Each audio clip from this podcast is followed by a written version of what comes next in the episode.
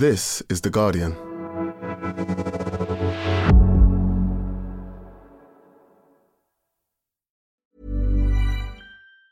Tired of ads barging into your favorite news podcasts? Good news. Ad-free listening is available on Amazon Music for all the music plus top podcasts included with your Prime membership. Stay up to date on everything newsworthy by downloading the Amazon Music app for free or go to amazon.com slash news ad free. That's amazon.com slash news ad free to catch up on the latest episodes without the ads. Science Weekly is supported by BetterHelp. Here's a question. If you had an extra hour in your day, what would you do with it? Watch TV? Read a book? Mm, meet up with a friend? Mm, maybe a little nap? A lot of us spend our lives wishing we had more time. But for what? Perhaps to best answer that, you need to work out what's truly important to you, then make that a priority. Therapy can help you work out what's most important to you. It isn't just for those who've unfortunately experienced trauma in their lives. Therapy can be helpful for learning positive coping skills and for setting boundaries. It can empower you to be the best version of yourself. If you're thinking of starting therapy, give BetterHelp a try. It's entirely online and designed to be convenient, flexible, and suited to your schedule. Just fill out a brief questionnaire to get matched with a licensed therapist and switch therapists anytime for no additional charge. Learn to make time for what makes you happy with BetterHelp. Visit betterhelp.com slash scienceweekly today to get 10% off your first month. That's betterhelp, H-E-L-P dot com slash scienceweekly.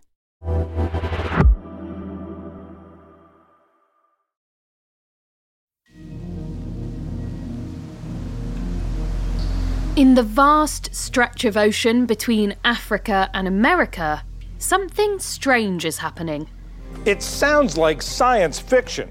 A 5,000 mile long belt of seaweed weighing more than 11 million tons is sloshing around in the Atlantic Ocean. This giant algal blob is creeping its way across the Caribbean and towards the eastern US coast. When some of it reaches Florida, it threatens to wreak havoc in the coastal waters and on the beaches. And every year, this seaweed, called sargassum, is growing bigger and coming earlier. Scientists have been tracking massive accumulations since 2011, but this year's bloom could be the largest ever. So, what's making the sargassum bloom to record sizes? And what, if anything, can we do about it? From The Guardian, I'm Madeleine Finlay, and this is Science Weekly. Brian Lapointe, you're a research professor at Florida Atlantic University's Harbor Branch Oceanographic Institute. And one area you've done lots of work on is sargassum. So, what is this stuff? So, sargassum is a floating brown seaweed. There are hundreds of species of sargassum that are attached to the bottom of the ocean in shallow coastal areas but the two species that we're talking about today are the two floating species called Sargassum fluitans and Sargassum natans. And tell me a bit more about where we might usually expect to find it under normal circumstances. So, sargassum was observed by Columbus and his sailors when he came to the New World in 1492. He sailed through the Sargasso Sea which is the subtropical gyre in the North Atlantic Ocean. And they saw large patches of this floating sargassum. The name actually comes from the description of the Portuguese sailors. And so the name Sargasso Sea actually does come from the seaweed sargassum. So there must be quite a lot of sargassum there. What kind of quantities do you normally find it in these areas, in these oceans? Well, in the 1930s, Albert Parr, an oceanographer, he sailed through the Sargasso Sea collecting it with a net and quantifying it, and he estimated seven to 10 million tons of sargassum in the Sargasso Sea region at that time. I mean, that's an amazing amount. So it must be an ecosystem in of itself at that size. Could you tell me a bit more about the ecology of sargassum? Well, I've been studying sargassum for over 40 years now, and it is indeed a unique feature of the North Atlantic Ocean. It has evolved over eons of time. It provides habitat to over 100 species of fishes and invertebrates, as well as endangered species like sea turtles.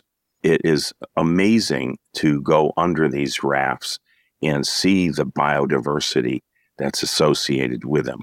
In the early years of my studies in the 1980s, I think we recorded, I don't know, over a thousand fishes like jacks and filefish that live in that sargassum and are prey items for other fish like mahi mahi that come in and feed off this unique community. So it is something very special and honestly a, a very good thing for marine protein production, you know, to feed the human population. It sounds like when everything's going well, sargassum is a really important part of the ocean ecology. Now we're hearing that there's this giant mass heading towards the Caribbean, towards Florida, and to Mexico. Just how big are we talking? Well, we're talking big because everything changed around 2010 what we saw form in the tropical Atlantic Ocean, which is south of the Sargasso Sea, was a whole new source region for growth of sargassum where we had never seen it before. And this is what we refer to as the Great Atlantic Sargassum Belt. And it extends all the way from the west coast of Africa, across the tropical Atlantic Ocean, through the Caribbean, and into the Gulf of Mexico.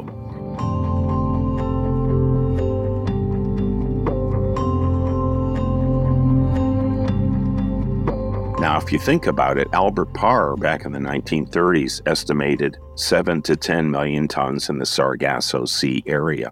This new belt, in 2018, we estimated that it contained about 22 million tons of sargassum. And when we get heavy winds out of the east and southeast, that is when we see this influx. In fact, we have seen that over this past month in Key West and southern Florida. We are already seeing a lot of sargassum coming ashore. Our big concern this year is because we have seen a record amount of sargassum in March more than we have ever seen. This tends to peak in the summer in June or July. So we have months yet ahead of us. We think this could be a record year. It sounds like the start of a kind of cheesy 80s horror film, you know, this huge mound of seaweed heading inland. What kinds of problems does this pose? Well, it seems to be having issues both offshore and onshore. For example, the mahi mahi fishery in Barbados and flying fish, which is a significant fishery in Barbados, both of those have declined very significantly with the development of the Great Atlantic Sargassum Belt. But really, the biggest problems are when these massive amounts of sargassum come into coastal waters and chokes those waters. It basically sucks the oxygen out of the water, creating dead zones. It's having negative impacts on seagrasses and coral reefs. And as this massive amount of sargassum comes ashore, it rots, discolors the water a kind of a muddy brown color, and it releases toxic hydrogen sulfide gas.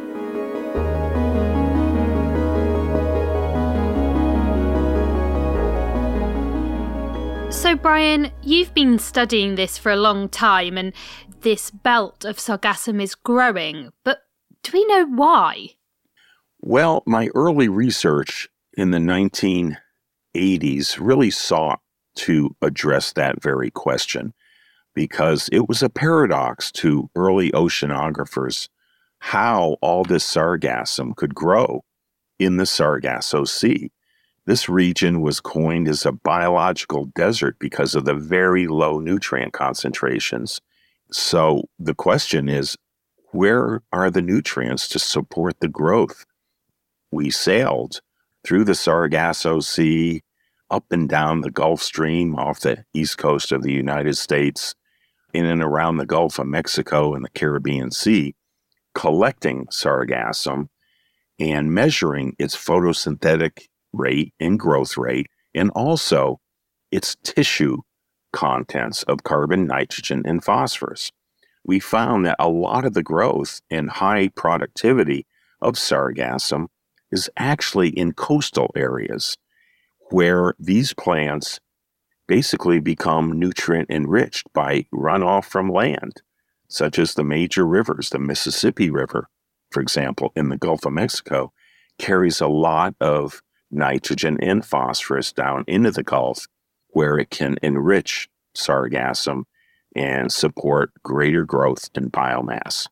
So, runoff from the land with nitrogen and phosphorus, that makes me think of fertilizers and waste from potentially agriculture going into the seas. And then this is feeding the sargassum that allows it to grow to these kind of humongous sizes. That's right. Just since 1985, we have used 85% of the fertilizer production that has occurred in the past century or so.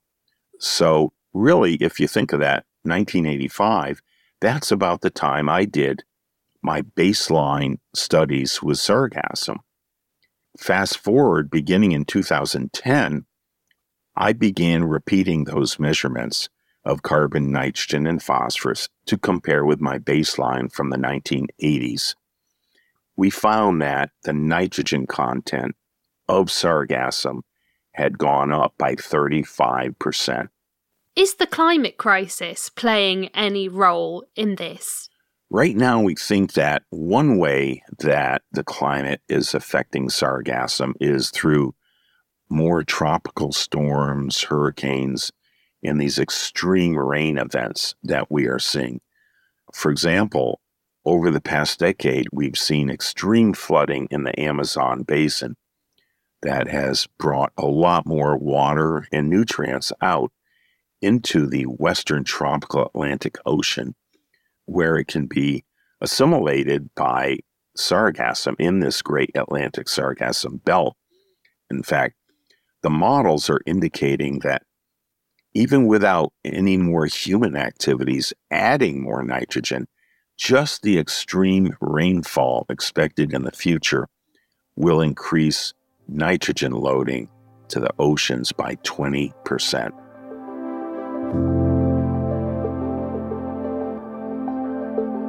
And so when the sargassum reaches the coastline, the thing to do is to clear it away. But I wonder how much of a challenge this is when there's so much sargassum reaching the beaches. Uh, there are methods such as putting booms along the beaches to hold it off the beach and then have boats with like conveyor belts that harvest it into a holding boat, from which point it can either be taken to land for disposal or taken offshore to sink it to the deep sea, where then it not only prevents it from coming onto the beach, but also is a help in chipping away at CO2 buildup in the atmosphere by sending that sargassum deep into the ocean where it will not come up and release CO2. But it's pretty much impossible. I mean, this has been going on for over 10 years now, and you know, we still have not managed to develop a solution to deal with massive amounts of sargassum. And for the sargassum that's collected on land, can anything be done with it? Can it be used for anything? Well, I can tell you there are all kinds of efforts underway to look at repurposing this sargassum, including to do away with single use plastics and instead make these substitutes out of sargassum. That's one emerging technology. The fertilizer business, of course, is something that's being looked at by many people, uh, composting it and using it. But you have to be aware of the fact that it does have a significant amount of arsenic in it. And that really needs to be monitored if this sargassum is to be used as a fertilizer for human consumption.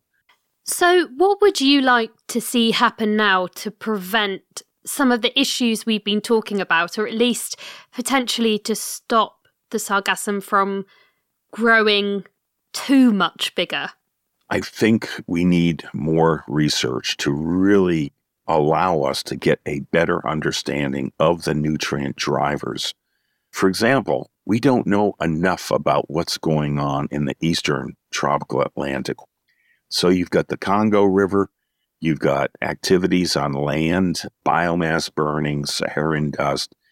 You've got all these things going on there that are making that area, we believe, a source region for the Great Atlantic Sargassum Belt. We don't know enough about that. We don't know enough, really, about the Amazon contributions or how climate change might be affecting vertical mixing of natural nutrients from the deep ocean. So there are all these questions that we have as scientists that are going to take more research to ultimately allow us to identify these drivers so that perhaps we can begin to reduce the amounts of nutrients that are ultimately feeding the Great Atlantic Sargassum Belt. Brian, it's been utterly fascinating. Thank you so much. You're welcome. Thank you for having me today. Thanks again to Professor Brian Lapointe. Now, if you want to hear more fascinating stories from around the world delivered right to your inbox, then you should sign up to The Guardian's Documentaries newsletter. It's free, and you'll discover the latest thought provoking Guardian documentaries and get a behind the scenes glimpse into award winning films. You can sign up today at theguardian.com forward slash documentaries dash newsletter. And we put a link to that on the podcast webpage at theguardian.com. And that's it for today. The producers were me, Madeleine Finlay, and Ned Carter Miles. The sound design was by Tony Onuchukwu. And the executive producer was Danielle Stevens. We'll be back on Tuesday. See you then.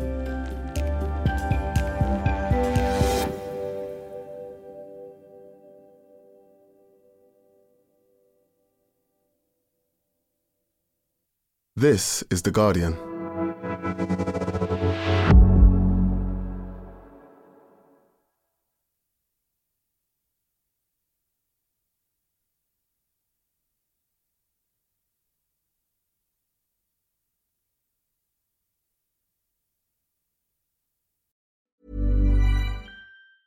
Tired of ads barging into your favorite news podcasts?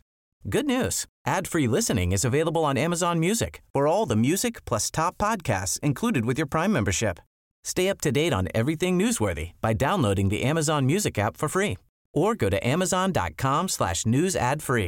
That's amazon.com slash news ad free to catch up on the latest episodes without the ads. Before Shopify, were you wondering where my sales at? Now you're selling with Shopify, the global commerce platform supercharging your selling. You have no problem selling online, in person, on social media, and beyond. Gary, easy on the cha-ching. oh, sorry, but my Shopify sales are through the roof. Start selling with Shopify today and discover how millions of businesses around the world use Shopify to ignite their selling. Sign up for a $1 per month trial period at shopify.com slash listen. Shopify.com slash listen.